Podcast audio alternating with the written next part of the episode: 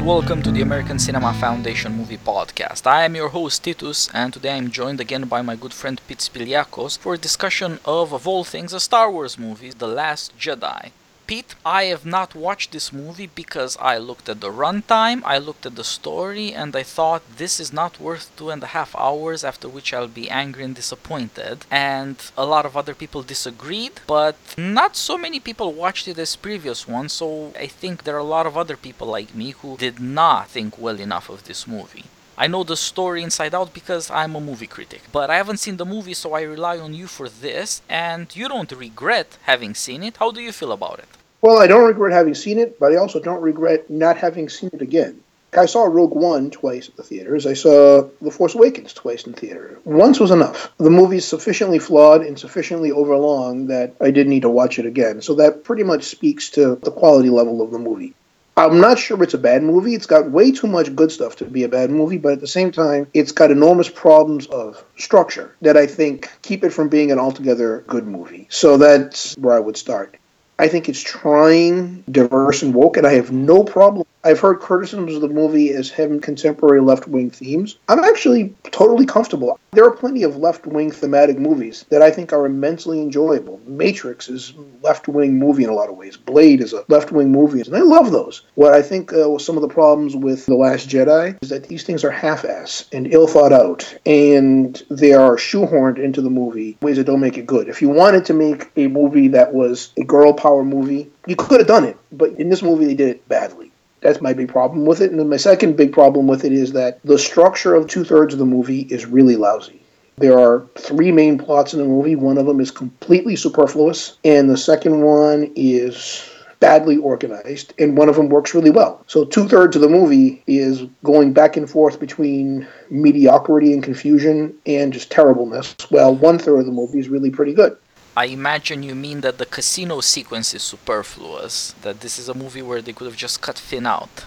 They could have cut Finn out. They're also paying for some of their problems with how they set up Finn in the first movie. I think John Boyega is a good actor. He's being terribly served with this dialogue, and from the first time you see him, it tells you that every time you see him, that the movie's going to come to a crashing halt. The movie opens with this battle scene in space that's very well structured. I like it. This is originally what I liked about Star Wars when I was a kid. These spaceships blowing up, and you have Poe just come back from his battle scene, and, and Finn has just escaped from his medical bath, whatever, and there's stuff pouring out of him, and it's supposed to be funny, and it's supposed to be a come down from the drama and tragedy of the space battle, but it tells you that Finn is not actually living in the same dramatic universe as these other characters, really, and also it's telling you that Finn is a comic relief character. This showed up in The Force Awakens, but it's even stronger in The Last Jedi. They think they're writing Finn to be funny in the way that Han Solo is funny, but they're really writing him to be funny in the way that C3PO is funny.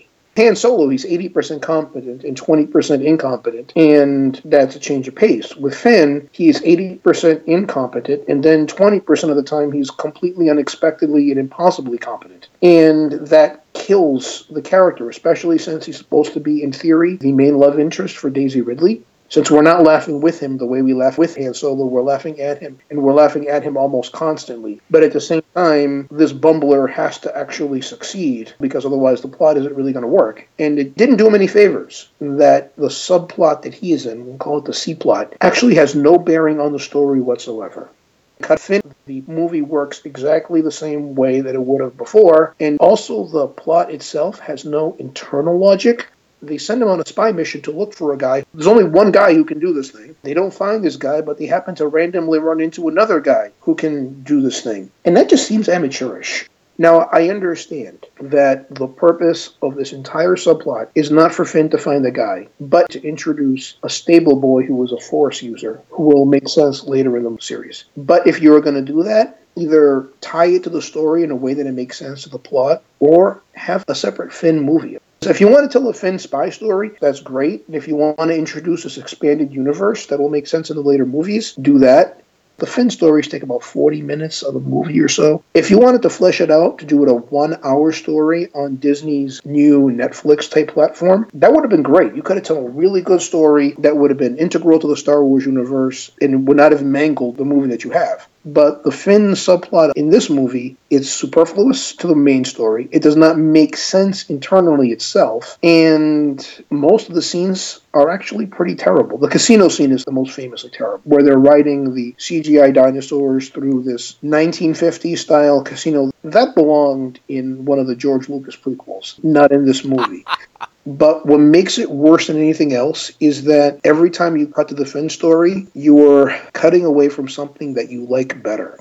You're building up dramatic tension. There's characters whose relationships are growing, and then, oh God, Finn. Oh, the adventures of Finn. And that other girl who only really exists in order to, I don't know, her character makes no sense. Another decent actress who is ill served by her material. There's one point toward the end where Finn's supposed to make a dramatic sacrifice, and she saves him, even though in the context of the plot, all she really did was basically doom everybody else. It's retrieved by Luke Skywalker, but she has no way of knowing that Luke Skywalker is going to save them. All she did was save him for like five minutes and didn't save everybody else, and he's still going to die. I mean, they're surrounded by Imperials. You didn't actually really save him. Her act make no sense and it's a decent summary of the entire subplot. It makes no sense. It's completely unnecessary, and it only exists in order to introduce an unnamed stable boy who will be important later in the series. It hurt the entire movie from beginning to end. From when Finn is first introduced to when his little friend knocks his speeder over so that he doesn't blow up the mini Death Star, it's all just bad. It constantly derails the movie.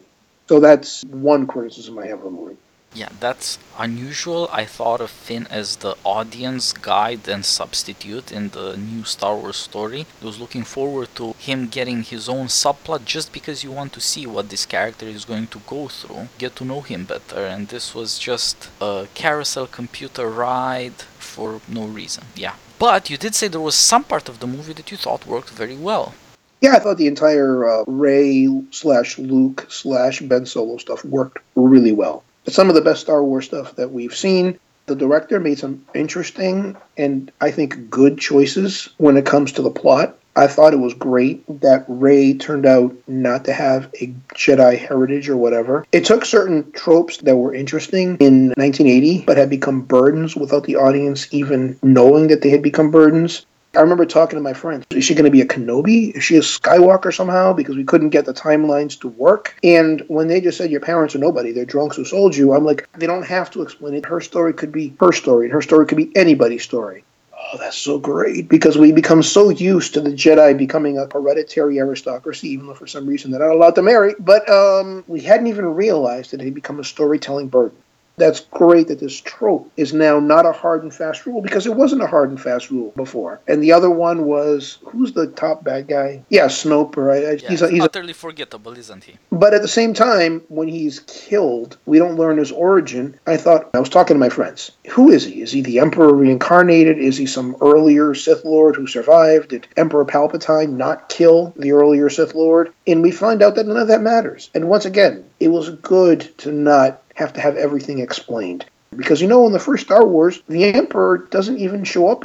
He only shows up for a few seconds in the second movie. And we don't even find out what his name is in the third movie. We don't know what his backstory is. We don't know how he seduced Vader, and it doesn't really matter. In the same way that we don't really know how Snoke seduced Ben Solo, and we don't know what his origin is. And you know what? It's okay. It's not his story a lot of Star Wars fans are so into the extended universe and having everything explained that the director said, you know what, you don't need anything explained. It's a big universe, but we can focus the camera on these characters without having everything explained to you because in the real world, not everything is explained. As we live through our lives, there's a lot of assumed knowledge. And one of the things that made the first Star Wars movie seem like such a rich world is how much isn't explained when Luke mentions the Clone Wars, they don't actually stop to give you a historical exposition of the Clone Wars. It's assumed knowledge. It was Clone Wars, now we're moving on. There are historical references that are spoken of in everyday terms. When someone says this is like the Vietnam War, they don't stop for 10 minutes to explain everything about the Vietnam War. It makes it feel like the real world. And some of those dramatic storytelling choices, I thought, brought Star Wars back to its roots in the context of moving the story forward.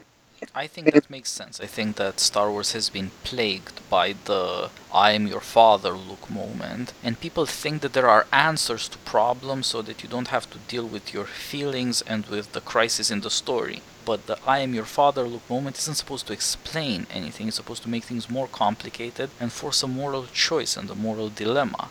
That's why the relationship between Luke and Kenobi Yoda on the one hand, and on the other hand, Darth Vader and the Emperor, that was a very serious story. You have Kenobi, who seems like a noble man, but then when you see what the master of the Jedi really was, Yoda, you get the, sort of revelation you would want. The most powerful Jedi in the universe is this pitiful green thing, but at the same time, you realize how morally compromised the Jedi are. Yoda doesn't care if Luke's friends die. But of course Luke cares. You can't be a hero otherwise, and that's why the Jedi aren't really heroes. Luke, at the same time, in, in, trying to save his friends, has to deal with Vader, which apparently nobody otherwise wants to do because it's not their problem. And Vader tells him, I'm your father, and it forces Luke to then think, is there maybe any redemption for Vader, although everybody is given up?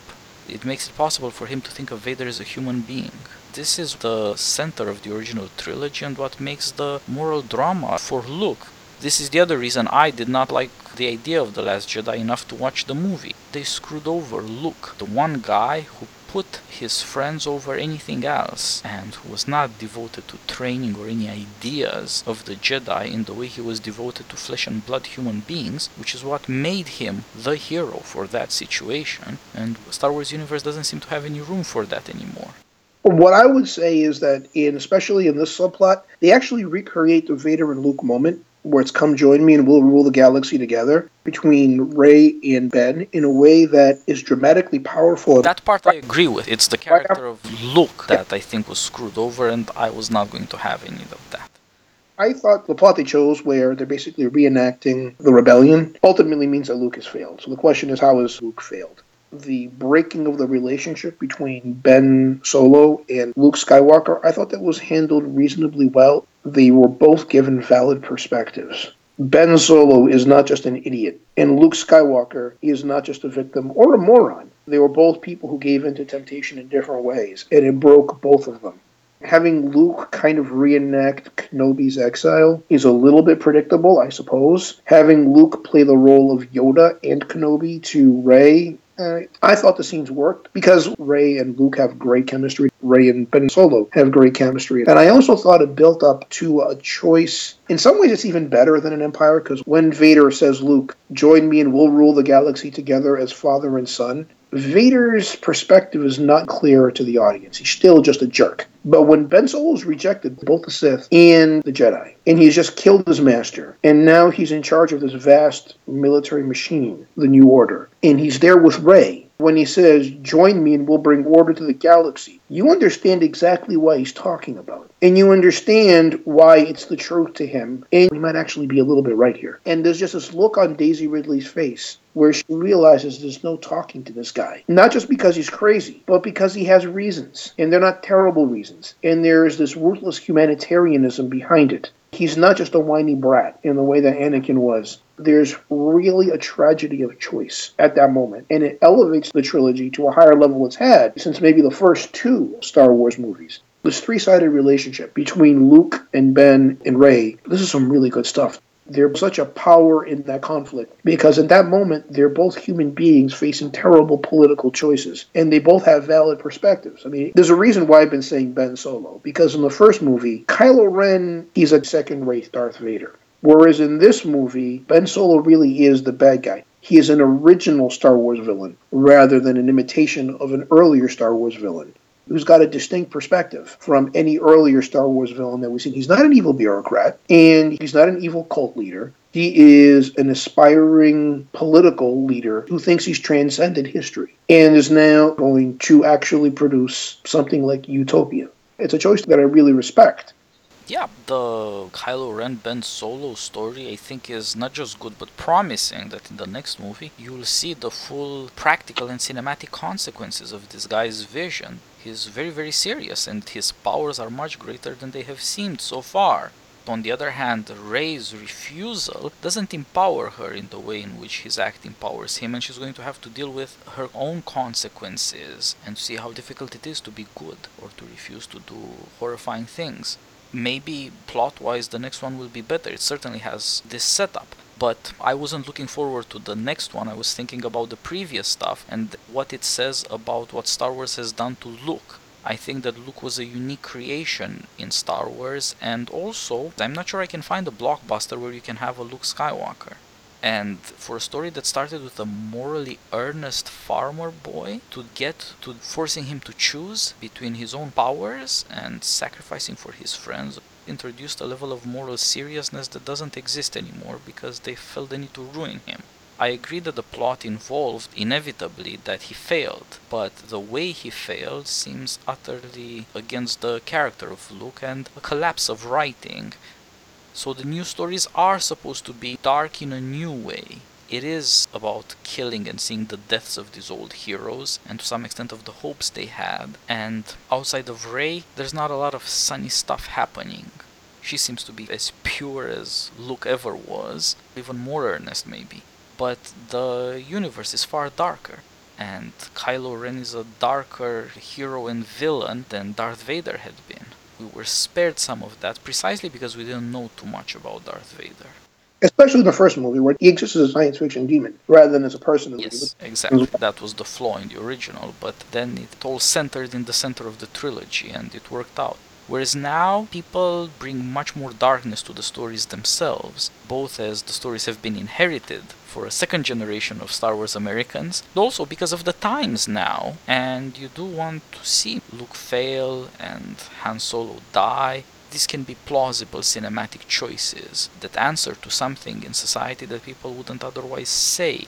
But the failure that was chosen for Luke is a collapse on the side of the writers it doesn't seem to affect the success of the movie or the way the people like their new characters and the future of the franchise, as people say. But it compromised with something that's going to haunt them because Rey is going to face something like what Luke faced. And the question is, how could you be morally a good person when power requires that you be a monster? Now, you could do it like Kenobi or Yoda did it, which is by not facing up to that choice, running away avoiding it. But Rey doesn't have that option because, like Luke, she's a protagonist. She's going to have to face the conflict between the moral law and the immoral and even monstrous political requirements of order. I agree that at that level the distinction between Ben Solo and Rey is very well done and it's quite amazing. Maybe there is something to be said for darkness and the failure of Luke because Rey has to confront something like that.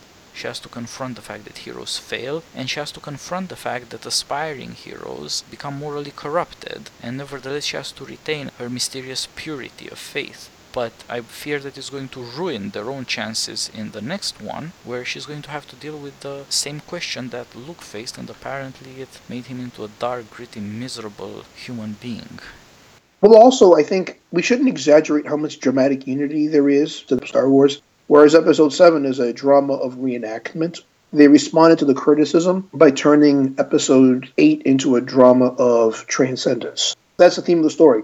I'm not sure that was the way the story was supposed to go. The director, the original writer, they had set up these mysteries of who is Rey's parent, who is Smoke or Snoke or whatever the hell his name is. And then it turns out that these questions didn't matter. Well, I think when episode 7 was being written, those questions mattered. And what happened was you got a different director, you got a lot of criticism, and then they changed the story in response to that. And this is a criticism. We should expect less thematic unity. Sure, I agree with that. And I do think that Rian Johnson really screwed up a lot of what The Force Awakens was supposed to achieve. And I also think, like you, that he was probably right to do it. He's less slavishly imitative, and that's a very good thing. But what I had in mind was something else there's a reason so much of Star Wars sucks. It's because people think it's about Jedi's. These super neat fighters with their laser swords and they make some moral drama and then they win. But Star Wars had this touch of greatness because the character of Luke could help polarize this contradiction between Yoda and Darth Vader, the Emperor and these old Jedi's and to suggest a generational, familial, a political, and a historical motion in the direction of a freedom that could be trusted morally. That freedom would not mean somebody tyrannizing everybody else, that ambition would not have to lead to what it had led to. And leaving aside thematic unity, you do have to think about what are the Jedi really? What is the political conflict really? And I think you're inevitably going to run up against the problem Luke faced. Failing to have dealt with it properly when they reintroduced Luke is going to cause failure when Rey is going to have to face it herself. these are things that go beyond how people like their characters or what would be a really dramatic choice that could interest people but they go to the fundamental questions of uh, soul and politics that hide behind the drama and that are really the only reasons these characters have staying power. Well, these were hinted at in the prequels, and almost invariably, episode two is singled out as being the worst movie. But I do think that has the best scenes in the trilogy. Because that's the one time where Anakin's conflict makes sense on a dramatic level. It gets to the point where bringing balance to the Force, a terrible phrase, actually means transcending the contradictions of the Jedi understanding of love.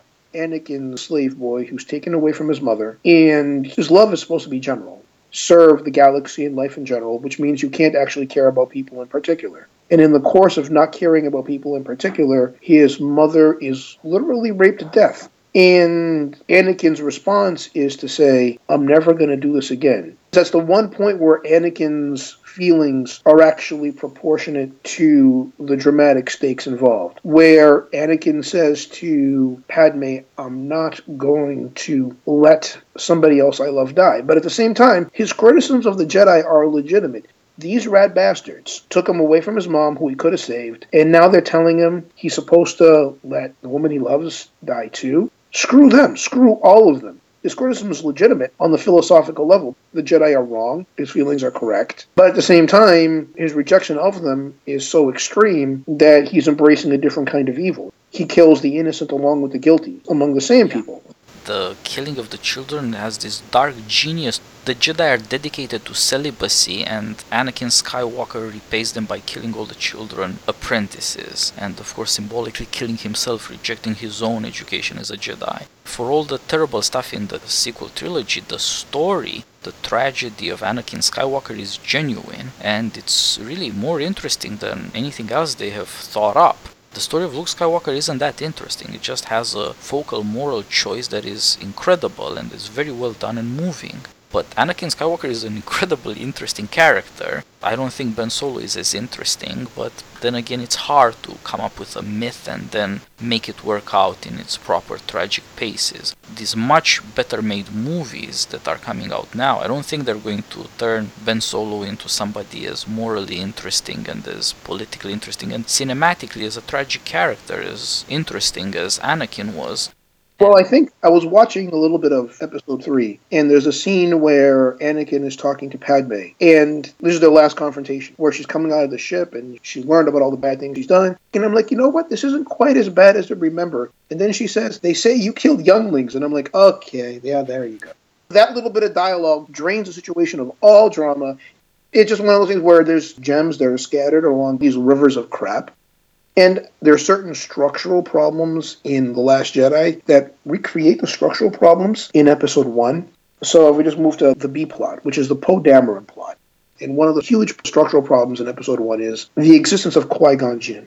Whereas Liam Neeson's a terrific actor, one of the few actors in the prequel trilogy that can deliver Lucas's terrible dialogue with conviction. Things that Qui Gon Jinn is saying, they're completely moronic, but when he says it, you're like, yeah, uh, good point. He actually elevates the movie when he's in it, but his character is a roadblock to where the story needs to go. Phantom Menace, it's about forming two relationships the relationship between Anakin and Padme, and the relationship between Anakin and Obi Wan. But in this movie, Anakin never forms that relationship with Obi Wan because he's constantly interacting with Qui Gon. And Obi Wan plays Boo Boo to Qui Gon's Yogi the Bear. Obi Wan spends the entire movie going, Gee, Qui Gon, Master Yoda won't be happy. He's just a wet blanket, and he's never really interacting with Anakin except to say, Can't we ditch this brat? And the tragedy of the relationship between Anakin and Obi Wan is dependent on us caring about them. But their relationship never forms in the first movie. And in the second movie, their relationship already exists. There's actually a scene in the elevator when they're talking about I saved you, you saved me, blah blah blah blah. But it's dependent on telling us rather than showing us. So their relationship in the second movie seems really phony. You can't tell if they're teacher student or older brother and kid brother, and it never really works. And that's because the character of Qui Gon Jinn was constantly getting in the way, and that damages the entire trilogy you can actually kind of see the outline of the regretful Obi Wan Kenobi in episode 4, where Obi Wan Kenobi, against the advice of his elders, young Jedi, became a Jedi Master before his time, recruited a slave boy that Yoda told him not to recruit, and he screwed up his training, and now this guy became Darth Vader. And you can see where there's this regret and failure on Obi Wan Kenobi. Whereas, if you think about it, Qui Gon Jinn screwed up the galaxy for everybody, and he didn't even get to pay the price. Yeah, I completely agree with you, but it's important to have a four body problem. You're right that you need to end up with Padme, Anakin, and Obi Wan. That's necessary both because we learned about them in the previous trilogy, but also because these bring the crisis of the Jedi to a head. Because you have erotic love and brotherhood both there. So these are all great ideas that they started with. But Qui Gon was necessary to this. Qui Gon is the connection between the Jedi and Obi Wan and Anakin who bring the Jedi to an end. And the way it was supposed to work is it's a four body problem. When one of them talks to another one, the other two have to work together. And so Obi Wan was supposed to get his time with Qui Gon and then his time with Anakin, and Padme was supposed to get her time with Qui Gon and then her time with Anakin as well. And you would have seen both facets of both Anakin and Obi Wan you just structure the scenes by matching pairs that change. And of course, the whole point of the first movie was that it was supposed to break the pattern of Star Wars movies. Qui Gon was supposed to die, Darth Maul was supposed to win that, and the other guys had to run away because none of them are ready. And if they are not in a situation where they are defeated by a Sith Lord they didn't see coming, what is really the urgency of promoting Obi Wan? What is really the urgency of trusting the whole Jedi Order in a cowardly move? Will be saved by a slave child. But these people don't know how to write character problems that are immediately obvious. Nobody's in any doubt as to why Anakin has to fall in love and on the other hand has to love his friend. And you're right that all of that should have been shown and that they owed their lives to each other in an escape. I agree that Qui-Gon is a problem, but I think that that's the connection between the old Jedi Order and the new crisis that's coming with Obi-Wan and Anakin, the Clone Wars were supposed to work in a similar way. Because of their strange powers together, they were supposed to end up jeopardizing the entire Jedi Order because they believe so much in fighting off this new menace that they don't understand. They're throwing the whole galaxy out of whack. It has a specific way of functioning with the Jedi Order, and it doesn't allow for superheroes to show up. Well, the problem of episode one is that the presence of Qui Gon, and the way the story is written, he substitutes for Obi Wan in his relationship with Anakin. Now, if you had to have Qui Gon in there, Qui Gon has to be the guy who's skeptical of Anakin, and Obi Wan has to be the guy pushing away. I can't remember any conversations between Obi Wan and Anakin except for after Qui Gon Jinn is dead, and Obi Wan's like, "Oh, damn, I guess I got to do this." Whereas actually, the hint of why Obi Wan cares so much is there in his name. He's got a letter number designation. He's KN0B1. That is why this Jedi should be so interested in a slave and why he should be willing to take on his mentors in order to train the slave because he was one himself. But they let Qui Gon get in the way because, let's face it, Liam Neeson's a more naturally paternal character. So they focused the story on him, even though, in terms of the dramatic dynamics, it screwed up the next two movies because they're dependent on a relationship between two people that never had a relationship in the first movie. Lucas had a sprawling, ambitious story, much more ambitious in the first trilogy, and then he published a first draft. There's actually a great little story in there that needed several more years worth of work and collaboration with other people to say, George, that needs to come out. And if they had put the work in, that would have been three great movies instead of three bad movies with some good moments.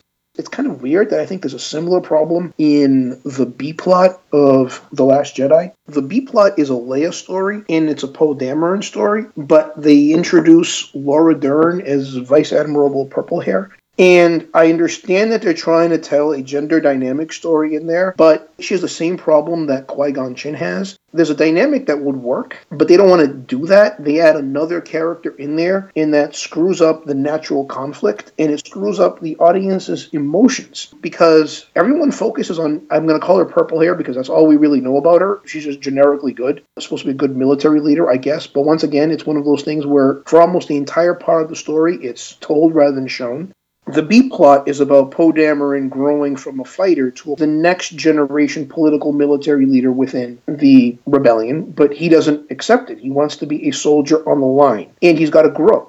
Now, Leia is the natural antagonist. So why isn't this conflict taking place with Leia? Why are they putting Leia to sleep? Because if his conflict was with Leia, we can see the validity of both perspectives. Because we've seen Poe for a movie and we've seen Leia for a long time. So when they're arguing, we can see and sympathize with both by substituting Vice Admiral Purple Hair, her perspective at that point is presumptively invalid because we know nothing about her. We have no reason to trust that she'll ultimately be right. She just comes across like a pedantic jerk. She isn't a political military leader that you respect. She is a martinet. And at that point, all our sympathy is with Poe. We can't actually see what's wrong with what he's doing because the structure of the story won't let us see a valid alternative perspective. Now, I suppose you could have had an argument with Admiral Ackbar. But the problem with Admiral Ackbar is he's a giant goldfish. And it would look stupid. So I can understand killing him. But why put Leia in a coma? Because at that point, instead of having a conflict between tactics and strategy, you have a conflict between tactics and obtuse, entitled military authority in the form of Admiral Purple Purplehair. If they wanted to tell a feminist story, now there's no reason why you should add Vice Admiral Purplehair. Leia's right there. But since we're already inclined to trust Leia, is it possibly that they don't think it's, quote, real feminism? If it's Leia, it's personal. If it's Vice Admiral Purplehair, it's not about how you should listen to Leia, it's about how you should just blindly listen to every assistant professor of women's studies and just completely turn your brain off. Blind allegiance to institutional authority, is that what they're shooting for? Because by the end of the story, Poe has learned to become a political military leader. He's the guy who chooses retreat rather than futile battle. So they got there, but but at the same time, there's also no reason why Purple Hair isn't sharing her strategy with Poe, who at this point is the number two military leader in the Resistance. There's nobody else. So why isn't she sharing the strategy? There's not really a lesson there. She has no reason not to trust Poe, and her plan is sound, so why is she keeping everything quiet? Instead of being the leader he needs to grow into, she is simply an obstacle for the sake of being an obstacle. And the audience is supposed to sympathize her because she represents a certain kind of authority. I don't understand the point of her character. You could have had a conflict between two valid perspectives, and instead you had a conflict between one character who's immature and another character who is incomprehensible, incredibly arrogant, and a martinet, and whose plan is incomprehensible and seems to be courting a mutiny just for the sake of courting a mutiny. That makes no sense. Yeah, that's also terrible. But at least not all of these problems are going to have consequences, so I'm not as glum about the next one as I have been about this one. For all the failures, Star Wars is hiring writer directors who have ideas that they're willing to pursue in fairly ambitious and unusual ways. On the other hand, for all the talent they're recruiting, they do still have these failures. You wonder when the hell is Finn going to be a real character with dramatic stakes? This is strangely disappointing that most of the characters introduced in The Force Awakens don't get anything to justify your curiosity about them and your investment in them. They keep having him play the clown, which a little bit of it is fine, but I think they made a dramatic choice in the first movie that's handicapped him, where Finn was a child soldier who never did anything wrong. So at his first battle, he chose not to kill anybody. Yeah, if you're going to make Finn your Han Solo character, Han Solo had a certain darkness to him. Han Solo had done bad things. Han Solo wasn't just a character who had bad things done to him. He was scuffled and he was morally compromised. And we see that in the first scene where he surreptitiously kills Greedo. By making Finn a child soldier who'd never done anything bad, just a janitor who for some reason had been recruited to participate in a high value commando raid, like happens all the time in the military, you know, they put so much on his innocence that he ends up looking incompetent. And this is a typical movie problem. People who don't understand this character has to be morally serious, and that also requires certain competencies of his own. What is he there for? What is he good at? What is his stake in this? Apparently, these questions baffle writers who are otherwise in charge of incredibly sophisticated and very successful projects maybe the letdown now is going to lead to satisfaction later, but still not good at writing characters. Well, that's one thing they got right in Rogue One, where the characters are morally compromised. When we first meet Finn, Finn is just a victim who refuses to become a victimizer. Whereas in Rogue One, all the characters have, they don't just have bad things that happen to them, they have regrets. They made bad choices. They always show Cassian sweaty and greasy and dirty because in Cassian's mind, that's what he is all the time. He is an unrepentant assassin, but at the same time, it constantly weighs on him. Whereas with Finn, you don't want to do too much of that because, as you said, he's an audience substitute, but you need a little bit of that. The first thing you do as a child soldier is really bad, so there's no turning back. And by turning him into a child soldier who never child soldiered, it creates an asymmetry between his alleged experiences and what we actually see as a character.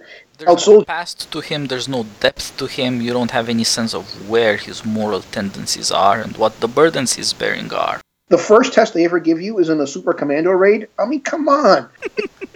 it just doesn't make any sense. But at the same time, Finn's really important. I mean, Finn is projected to be Rey's eventual husband. I mean, that's where they're going with this. But it makes him a complete lightweight. Instead of making him Han Solo, it makes him C-3PO.